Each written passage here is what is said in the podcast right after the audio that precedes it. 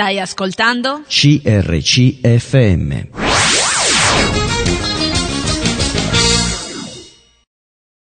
Ben ritrovati, eccoci insieme. Ciao. Ciao. Ciao a tutti. E quindi darei numeri telefonici subito per chi fosse interessato a contattare Abigaela. È un nome veramente che non so quanti si possono ricordare, è molto importante anche come nome. Quindi darei numeri telefonici 0362 24 5400 numero fisso, info chiocciola crcmedia.it per un'email per un sms 338 52 23 006 scriveteci a CRC Media, Corso Matteotti 50 20 831 Seregno. Dovrei riassumere il che diventa difficilissimo perché mm, è veramente abbiamo parlato di tanti argomenti. Una vita difficile quella di, di Abigaele. Difficile nasce in Romania 42 anni fa da genitori avventisti nasce terza figlia, quella precedente a lei era un maschio che non, non, non, resta vivo, praticamente eh, muore e quindi i genitori si aspettano una, un, un, figlio maschio de, a detta del ginecologo, in realtà nasce questa femminuccia tutta perfetta, bellissima, ma rimangono in qualche modo delusi i genitori perché avevano già tutto visto mh, tutto sull'azzurro. La madre tanto convinta che fosse un maschio che consacra questo bambino, secondo lei, che teneva in grembo, al Signore in qualità di pastore. Già decide di consacrarlo in questo modo, solo che poi nasce e nasce Abigaela e quindi nasce una femminuccia. Frittata fatta perché comunque il piano di Dio veramente si realizza nella vita, la madre è convinta pienamente che, ehm, che a un certo momento quello che lei aveva professato si realizzerà. E quella consacrazione della mamma su questa bambina determina il futuro di questa bambina. Tant'è che, pur non volendo, lei stessa realizzare il piano di Dio, inevitabilmente il piano di Dio si realizza. Si realizza, la porta in tante direzioni diverse e tanti proponimenti che a lei vanno a finire in fallimento, tipo l'Australia, voleva partire per l'Australia perché tre cugini erano andati in Australia e voleva raggiungerle e in realtà invece quello che Dio ha stabilito apre le porte e lei va avanti. Va avanti fino al punto che eh, lei si è definita una donna che ha dei proponimenti, eh, si propone proporre le cose anche a lungo termine, cioè tra quattro anni voglio questo, questo è l'obiettivo che devo raggiungere, mi ha colpito molto questo aspetto e si propone anche a un certo punto della sua vita di avere un figlio e questo figlio arriva lo, lo, mette in cantiere, diciamo così, all'età di 24 anni, mentre si sta lavorando. Però qualcosa non funziona, tre mesi circa mh, sembra che questo bambino si rischia di perderlo, i medici le dicono che eh, probabilmente non nascerà normale, tra virgolette, lei decide di non fare nessuna ecografia, ma di portare avanti questa gravidanza. Questa gravidanza va avanti e solo alla fine vede quello che nasce, è stato straordinario, il bambino rischia la vita perché comunque anche durante il parto è stato molto difficile, fanno delle manovre strane, un'ostetrica, un medico che porta conseguenze per dei mesi dopo successivi sul fegato, però il bambino nasce e con grande sorpresa è un bambino bellissimo, con tutti gli organi, meraviglioso. E lei è una gioia immensa di cui ringrazia Dio. Questo bambino Aldo è suo unico figlio, Dopo qualche giorno dopo manifesta una malattia con dei sintomi strani, diventava blu, eccetera. C'era un problema al cuore gravissimo e solo Dio sa quanto ha pregato e quanto ha cantato un canto preciso davanti a questa a questa incubatrice dove c'era questo bambino e quanto Dio ascoltasse queste preghiere, come questo bambino si acquietasse mentre cantava e lei si trovava solo ad ascoltare la sua voce e non eh, il pianto del bambino.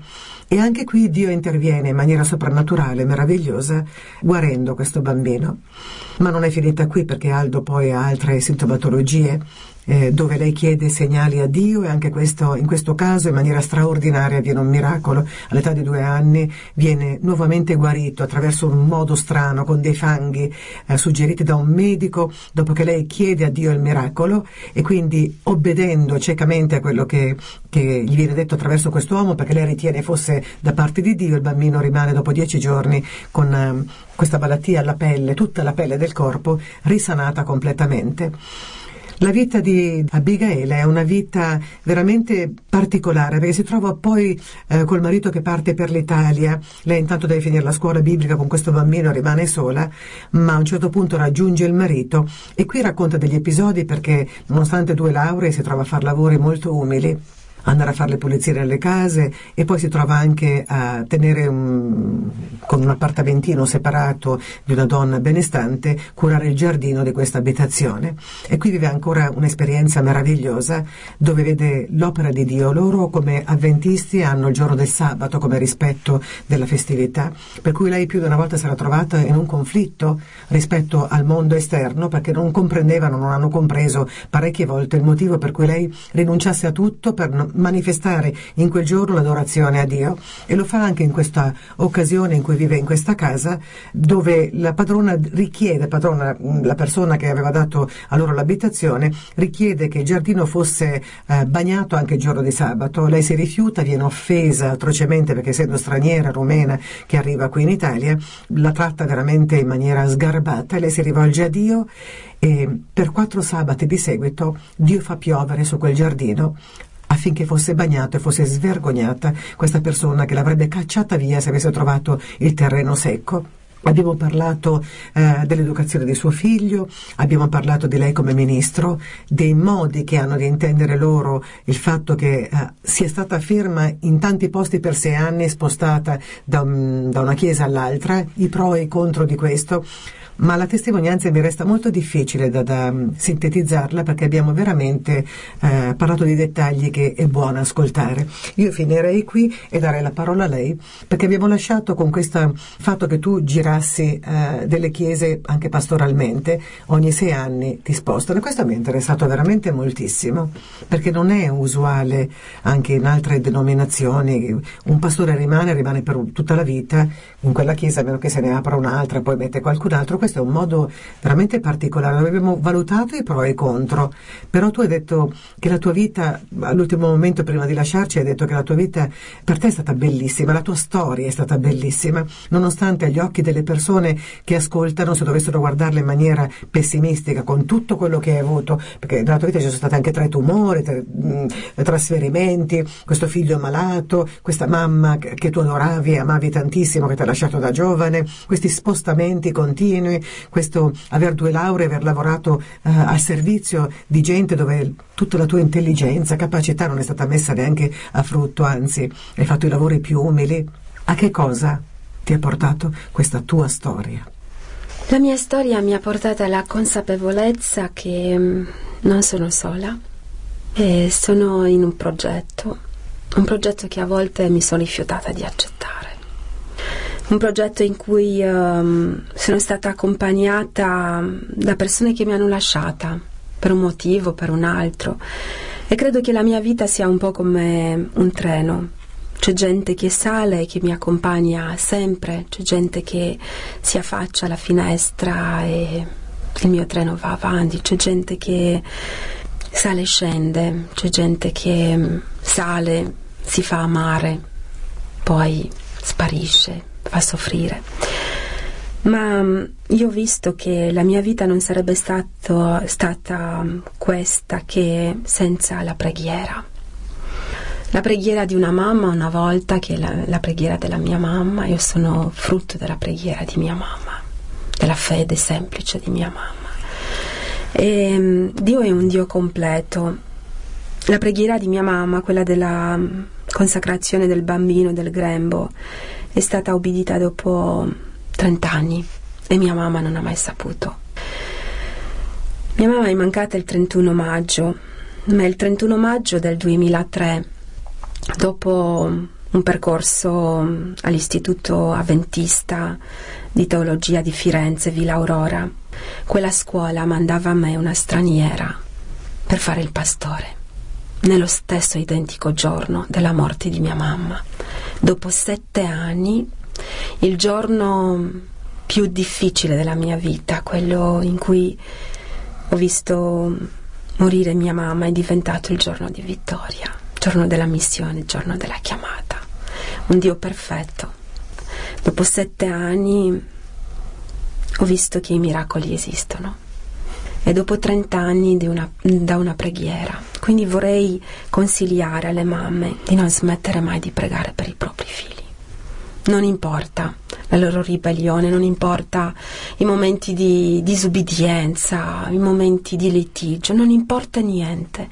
Se noi siamo mamme, abbiamo questa chiamata, due occhi da chiudere, due mani da, da unire in preghiera, due ginocchia da, da piegare per i nostri figli, perché la mia esperienza mi ha insegnato che una mamma che prega con fede, anche se non vede il frutto della sua preghiera, così come è successo alla mia mamma.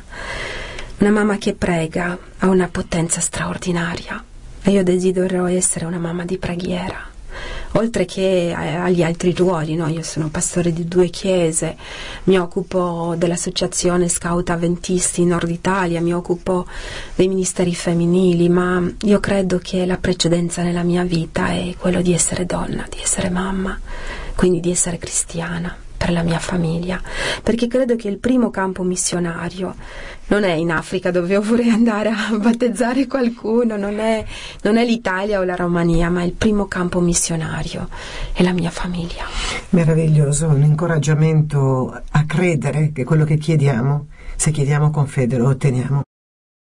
Stai ascoltando? CRCFM.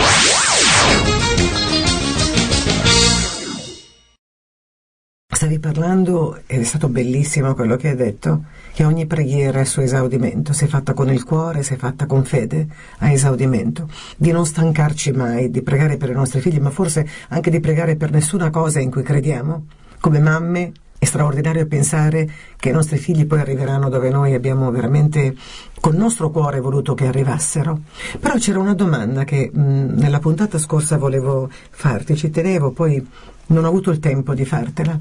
Così a bruciapelo ti chiedo, mi interessa sapere la tua opinione di questo, cos'è l'umiltà per te? L'umiltà è quella condizione in cui impari a piegare il cuore e la mente davanti a Dio. L'umiltà è saper stare di più in ginocchio che in piedi. L'umiltà è la condizione in cui ama il tuo prossimo, ama il Signore sono delle valenze molto importanti perché portano ad amare se stessi. Tu hai parlato uh, di due cose che mi interessano, di un oltre in cui tu vai sempre, oltre l'apparenza, e poi un'altra cosa che mi interessa è che tu mi hai detto che a te non interessa l'opinione degli uomini, ma ti è interessato essere nel progetto di Dio. L'umiltà spesso viene confusa con un atteggiamento come non sapere chi siamo. No, no, non mi interessa perché io voglio essere umile, non avere coscienza di quello che sono o di quello che posseggo, dei doni che ho. Lo sa Dio, questo è sufficiente. Invece si sta ribaltando tutto. Tu sai chi sei, l'hai saputo sin dall'inizio. Non ti sei fermata all'apparenza, ti ha insegnato Dio a guardare negli occhi le persone, a riconoscere quello che ci ha detto perché sei stato in una città straniera, in un paese straniero dove non avevi neanche potere di parlare con una, una lingua conosciuta, quindi ti ha costretto in qualche modo a guardare oltre e guardare dentro gli occhi, dentro l'anima e scrutare.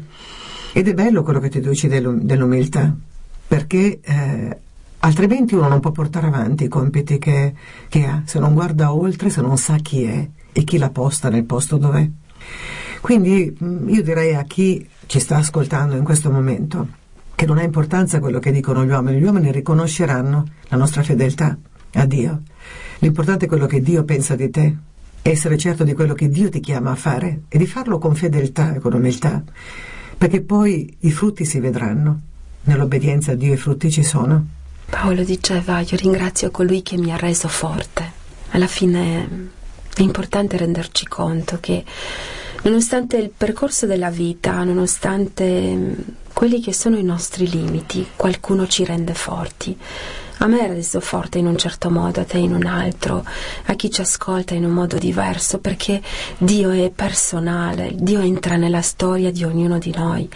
Dio dice no, ma quel no non è un no perché non ci vuole bene, ma è un no perché il suo progetto è diverso e perché io devo imparare qualcosa. Accettare questo è dura? no, per la maggioranza delle persone? Anche per me è stato difficile accettare. Si diventa obbedienti man mano che la fiducia in Dio aumenta, man mano che facciamo anche esperienza con Lui, man mano che ci abbandoniamo al suo piano, proponimento per la nostra vita. Anche mano a mano che noi conosciamo noi stessi, perché se una persona è dominante, ha la tendenza di avere il controllo su ogni cosa e quindi è difficile che sia umile partendo dalla sua condizione davanti a Dio, no?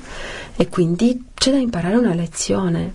Chi è dominante una lezione, chi è vittima un'altra lezione, chi ha la voglia di stare con gli altri ha da imparare qualcosa, no? come comunicare, chi fugge perché non vuole stare con gli altri ha un'altra lezione. Oggi io racconto la mia storia, che è diversa e magari che ha punti di incontro con le storie degli altri, ma credo che è molto importante il principio, il fatto che Dio è amore. Questo mm, lo vedo nella mia vita, ma lo vedo nella vita di chiunque racconta la sua storia con Dio. Dio è giusto e lo vedo nella mia vita come lo vedo nella vita degli altri. Dio è, è stato e sarà quindi sono i principi della vita di ognuno di noi, perché siamo credenti, perché abbiamo messo quello che siamo, quello che abbiamo nelle mani di Dio. Purtroppo a volte c'è la tendenza di dire io dono tutto al Signore una volta che, per esempio, a me hanno rubato una bici e non è stato un momento facile, no? Perché è un conto dire io dono tutto al Signore, ma quando vedi che ti prendono qualcosa di tuo, dici ma quella persona magari avrei fatto qualcosa di negativo nei confronti di questa persona, ma alla fine quella bici era davvero mia? Cioè il Signore mi ha permesso di avere quella bici, vero? L'ho usata e il Signore ha permesso che un giorno qualcun altro se l'ha presa. Devo odiare quella persona perché ha preso qualcosa di mio, che in realtà cosa c'è di mio? Tutto quello che è mio è di Dio. Mm, Giobbe dice, nudo sono venuto, nudo ritornerò. Quindi a volte anche questo modo di tenere nelle mani tutto quello che consideriamo nostro. Se ho una casa oggi, Dio mi ha permesso di avere una casa, ma la mia casa dovrebbe essere la casa degli altri, la casa di chi ha bisogno, la mia macchina dovrebbe essere al servizio degli altri e lì si apre la dimensione dell'amore e del servizio e quindi dell'umiltà. Questi giorni riflettevo su 2 Pietro, capitolo 1, mm-hmm. la parte che spetta a noi per raggiungere la perfezione parla di sette punti precisi. Alla fede aggiunge la virtù alla virtù e fa sette passaggi, tappe, dove dice di impegnarci diligentemente affinché questi passi o questi gradini possano essere realizzati per raggiungere la perfezione. Uh-huh. E conclude tutte, tutti questi passi con l'amore, l'amore di Dio dentro di noi che è il suggello e il sigillo di tutto, di tutta questa perfezione. Credo che ci siano dei, dei passi che dobbiamo compiere noi, non è che eh, Dio eh, ci aiuta, sta al nostro fianco, ma se ci dice che dobbiamo compiere qualche cosa, di aggiungere qualcosa con diligenza alla fede, la fede iniziale è data a tutti, poi c'è la virtù, poi la virtù, poi la conoscenza. Poi... Sì, eh, l'amore di Dio è straordinario, soltanto che a volte noi cerchiamo la fonte dell'amore negli altri non cerchiamo la fonte dell'amore in Dio. E quindi spesso abbiamo alti e bassi, siamo insoddisfatti, siamo alla ricerca continua di qualcosa che non si trova da nessuna parte, perché magari ti fidi del marito che hai e ti rendi conto che il marito che hai sceglie un giorno qualcosa di diverso che non sei tu, sceglie di lasciare la casa, sceglie di non amarti più, Magari ti fidi della mamma e lei finisce il suo percorso di vita, magari ti fidi dell'amica alla quale hai confidato i segreti del tuo cuore. E quindi affinché capiamo che Dio è la fonte dell'amore in assoluto e che soltanto Lui può rispondere ai desideri più profondi, e ripeto più profondi, più nascosti di un, ognuno di noi, lì troveremo la pace. Non potremo mai avere la completezza di noi stessi cercando di pescare a destra e a sinistra. Siamo esseri umani, abbiamo bisogno degli altri, ma se un bambino si nutre dall'amore della mamma fino a un certo punto e dopo deve essere indirizzato per nutrirsi dall'amore di Dio, perché la mamma può anche venir meno, la mamma può sbagliare, ma Dio non sbaglia, quindi è il punto di riferimento. Invece siamo spesso delusi, abbiamo delle aspettative, delle frustrazioni, perché abbiamo creduto che l'altro poteva dare a noi quello che soltanto Dio può darci. Tu pensi che tanta solitudine serva anche a questo, cioè il fatto che mh, quei punti in cui ti appoggi inevitabilmente ti verranno a mancare. Tu hai parlato di un treno nel quale salgono e scendono persone. Alcune non sono rimaste, alcune hanno tradito, alcune sono salite e scese, alcune si sono fatte amare, non ci sono più. Ed è stato un processo continuo nella tua vita. Un viaggio. Un viaggio. Tu parli di una storia, di un viaggio. E quindi fondamentalmente su questo treno salgono e scendono persone per portarti poi a dire che l'unico punto di riferimento e di appoggio è in Cristo e nel Signore. Sì. Alcuni si arrabbiano in questo quando succede e si vive l'abbandono e, e credo che molto di quello che noi poi vediamo o diventiamo sia l- come noi reagiamo dinanzi alle cose che Dio stesso permette. Forse questa è la differenza, ma possiamo parlarne dopo il brano musicale. Stai ascoltando? CRCFM.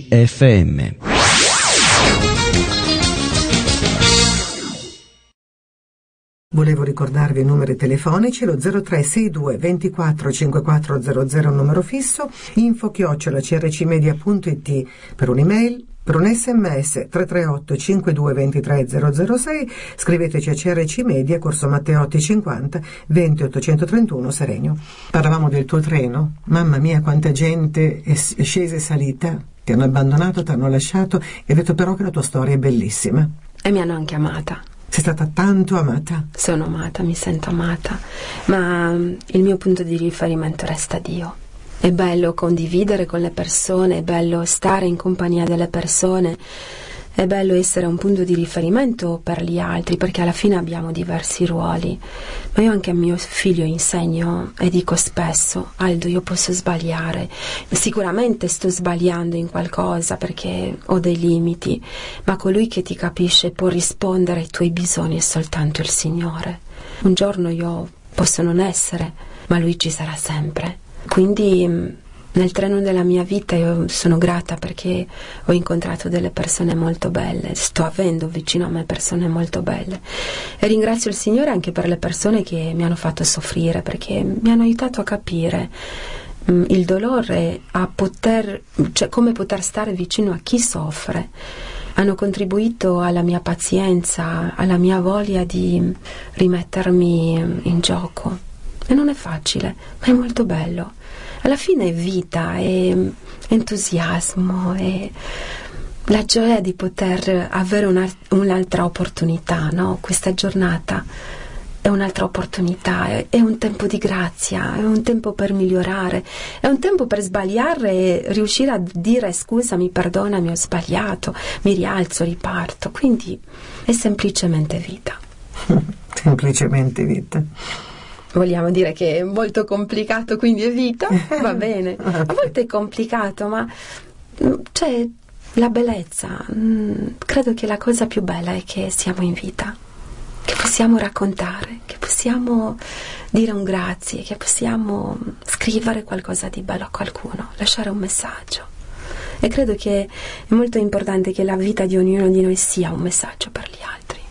Io desidero tantissimo questo per la mia vita, che un giorno qualcuno possa dire ti ricordi quando mi hai sorriso? Che io posso rispondere no, non mi ricordo, ma che l'altro mi possa dire sì, mi hai sorriso in quel momento e mi ha fatto del bene, punto e basta.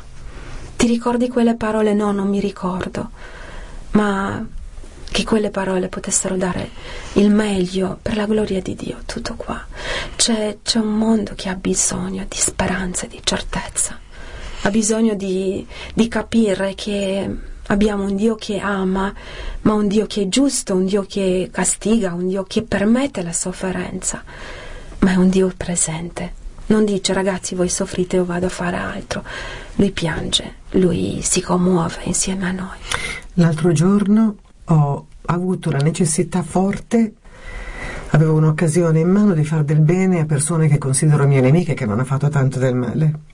Ho condiviso con loro una benedizione che io avevo e poi camminavo per i boschi perché di giorno cammino, faccio qualche chilometro a piedi ed ero così felice di aver fatto il bene che mi dicevo se dovessi raccontarlo a qualcuno mi prende per matta. E poi mi sono detta, io non so cosa causerà questo bene che ho fatto perché loro rimangono uguali, ma so che Dio ci insegna di fare del bene ai nostri nemici, affinché poi possiamo radunare anche dei carboni accesi sul loro capo. E magari non lo vediamo questo, e in quel momento non mi interessava, ma quello che mi rendeva felice è aver fatto del bene, una cosa bella. E gioivo così tanto che mi sentivo come una matta e ho capito che spesso dobbiamo obbedire al Signore, anche se non capiamo niente, perché c'è grande benedizione nell'obbedienza. E quanto è bello quando riusciamo a pregare per i nemici, amando i nemici, perché l'amore fa del bene per prima a noi. Quando noi scegliamo di amare, scegliamo di star bene noi. Il Signore ci ha comandato questo. Tante malattie oggi sono proprio per il fatto che non riusciamo ad amare, perché mm, siamo creati per amare. Nel momento in cui c'è un conflitto, uno sconforto, il nostro corpo, la nostra mente reagisce perché siamo creati diversamente, quindi mm, c'è diciamo la lotta tra il bene e il male dentro di noi. Ma amare vuol dire rimanere al cospetto dei nemici e farsi fare del male? Dov'è la linea di demarcazione?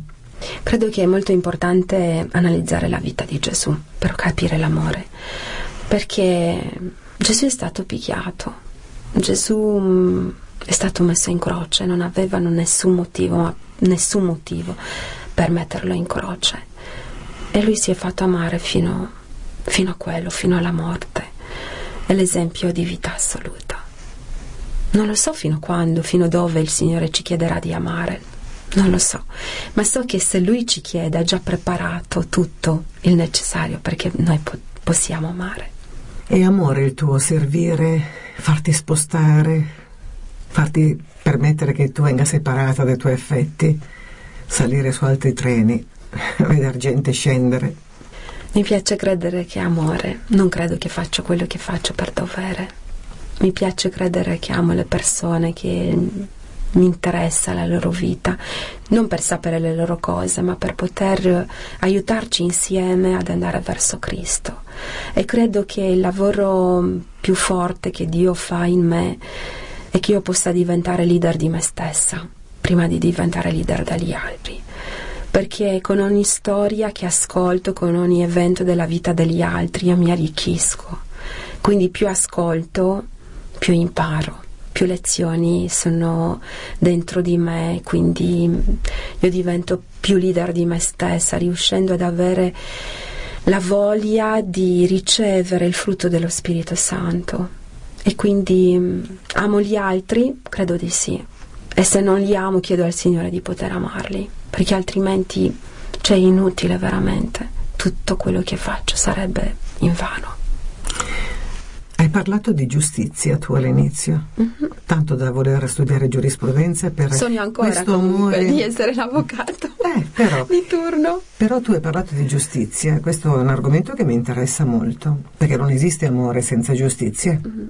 E purtroppo poi si sconfina o in una giustizia impietosa o in un amore eh, incompleto. incompleto. Perché senza giustizia non, non è così come una mamma che eh, ha due figli, è buonista nei confronti di uno perché lo ama e magari l'altro sta subendo delle ingiustizie paurose, ma quella, quell'amore che sta dimostrando non dimostra, eh, non, non, fa del bene né a quello che lo riceve né a quello che sta, sta penalizzando, voglio dire, cioè l'amore è sempre legato alla giustizia.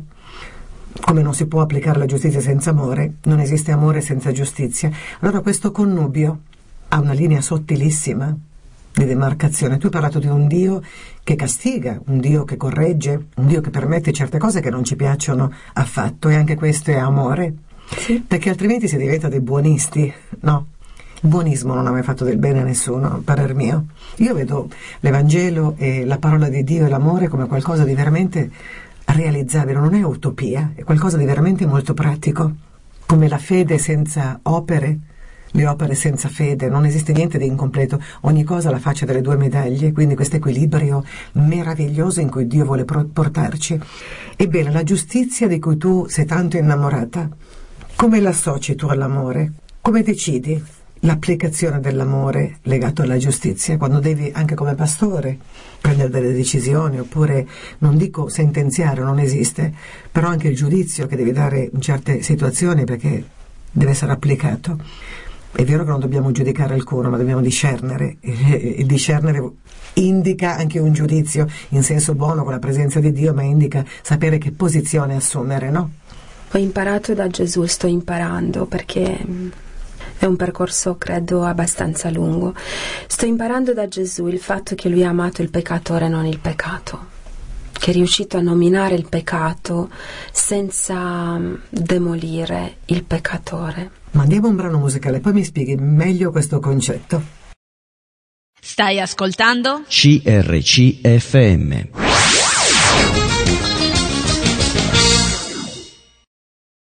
Quindi dicevi amare il peccatore denunciando, per così dire, tra virgolette, il peccato. Tu che ami la giustizia devi fare questo connubio in maniera equilibrata e giusta, ma quello credo che dovrebbe farlo chiunque. Però siccome ci sei tu lo chiedo a te. Credo che mm, nel mio, nel mio cervello il senso di giustizia abbia un posto molto ampio, no? Sappiamo che la ragione, la consapevolezza, il piacere e la passione sono i cinque sensi che noi troviamo nel nostro cervello e quindi io ho dovuto imparare a temperare il mio senso di giustizia. Ho dovuto imparare alla scuola di Cristo cosa vuol dire amare il peccatore senza amare il peccato e riuscire a capire la situazione in cui si trova una persona che pecca. E nel lavoro pastorale spesso incontro delle persone che sono in una lotta forte con il peccato, con il peccato che ha delle conseguenze forti o meno forti, con le conseguenze su loro stessi o sugli altri e quindi non è facile avvicinarti a queste persone perché di solito loro confessano quello che stanno passando, ma il passo successivo è lasciare da parte il peccato e quindi accompagnare una persona nel abbandono del peccato non è un compito molto facile. E qualcuno dopo la confessione vuole anche rompere il legame con il pastore perché vede l'autorità, vede la disciplina o la correzione è successo che qualcuno mi ha odiata per il fatto che sono un pastore che deve applicare la disciplina e ho provato sempre a continuare ad essere costante nel mio affetto verso queste persone. E non è facile, ma dopo tanti anni ho visto anche dei risultati. C'è stata una ragazza che mi ha detto ho amato il pastore che mi ha battezzata e non sopporterò mai più te perché mi ha fatto vedere quello che stavo sbagliando e si è allontanata anche dalla Chiesa per questo motivo. Ho continuato a mandargli messaggi per anni, non mi ha mai risposto. Ma un giorno mi ha chiamata dicendo mi sto per sposare, vorrei fare con te il corso prematrimoniale. Quindi noi siamo chiamati a continuare ad essere costanti nell'amore e nella giustizia, a viverla noi per prima, perché è inutile predicare l'amore e la giustizia se nella mia, mia vita non c'è l'amore e giustizia. È inutile insegnare agli altri quello che io non riesco ad avere. E per me c'è stato un altro problema molto difficile, quello del perdono, del perdono quando sai che non meriti il comportamento dell'altro. Umanamente dici, ma io non ho fatto niente per ricevere questo. A un certo momento della mia vita mi sono presa del tempo e ho detto, Signore, in questo tempo voglio perdonare, o perdono o perdono. Se perdono continuo nel mio ministero pastorale, se non perdono vado fuori perché non è giusto predicare agli altri il perdono quando io non lo vivo. E il Signore mi ha concesso il perdono per gli altri, cioè riuscire a perdonare quello che gli altri e, e spero che anche gli altri possano perdonarmi per i miei errori, perché abbiamo bisogno di questo, siamo esseri umani e siamo in un cantiere, siamo in un ospedale in cui stiamo guarendo certe ferite, certi traumi. Questo vale per tutti. Vorrei uh, ringraziare te, Maria, anche la radio per questa opportunità di raccontare la mia storia. Vorrei ringraziare il Signore perché è presente nella mia vita. Vorrei ringraziare mio figlio che ha saputo accompagnarmi, che ha saputo aspettarmi alla sera a casa, che ha saputo lasciarmi parlare al telefono magari per ore quando lui aveva voglia di giocare o di stare semplicemente con me. Quindi la mia vita è bella, complicata, affascinante, interessante. La mia vita è una corsa a ostacoli e a volte c'è un errore, a volte c'è un peccato, a volte c'è la paura di non predicare nel modo giusto piuttosto che essere troppo forti nel, nel messaggio che si dà. La mia vita è la vita di una donna che vuole servire il Signore con i limiti ma anche con i talenti che Dio mi ha dato. E io posso dire soltanto che è una grande opportunità. È la mia storia con momenti molto belli, momenti di canto di gioia, così come è il mio, mio diario di vita, no? Ma ci sono dei momenti in cui uh, mi sono fatta delle domande, ho voluto cercare il senso.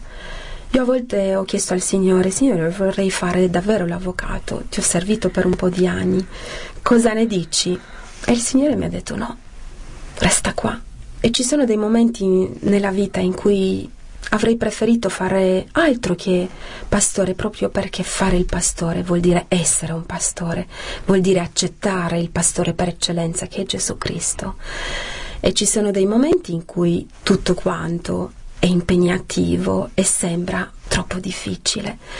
E il Signore mi ha detto no, non vai in vacanza, non vai in pensione, tu resti qua e servi me. E io ringrazio i fratelli le sorelle delle mie chiese perché hanno saputo pregare per me. Io so che da qualche parte ci sono persone che innalzano la loro preghiera tutti i giorni per il loro pastore e quindi mi sento onorata per questo non soltanto nei momenti di malattia, ma nei momenti in cui loro sanno che io sono al servizio, quando sanno che ho qualcosa da fare.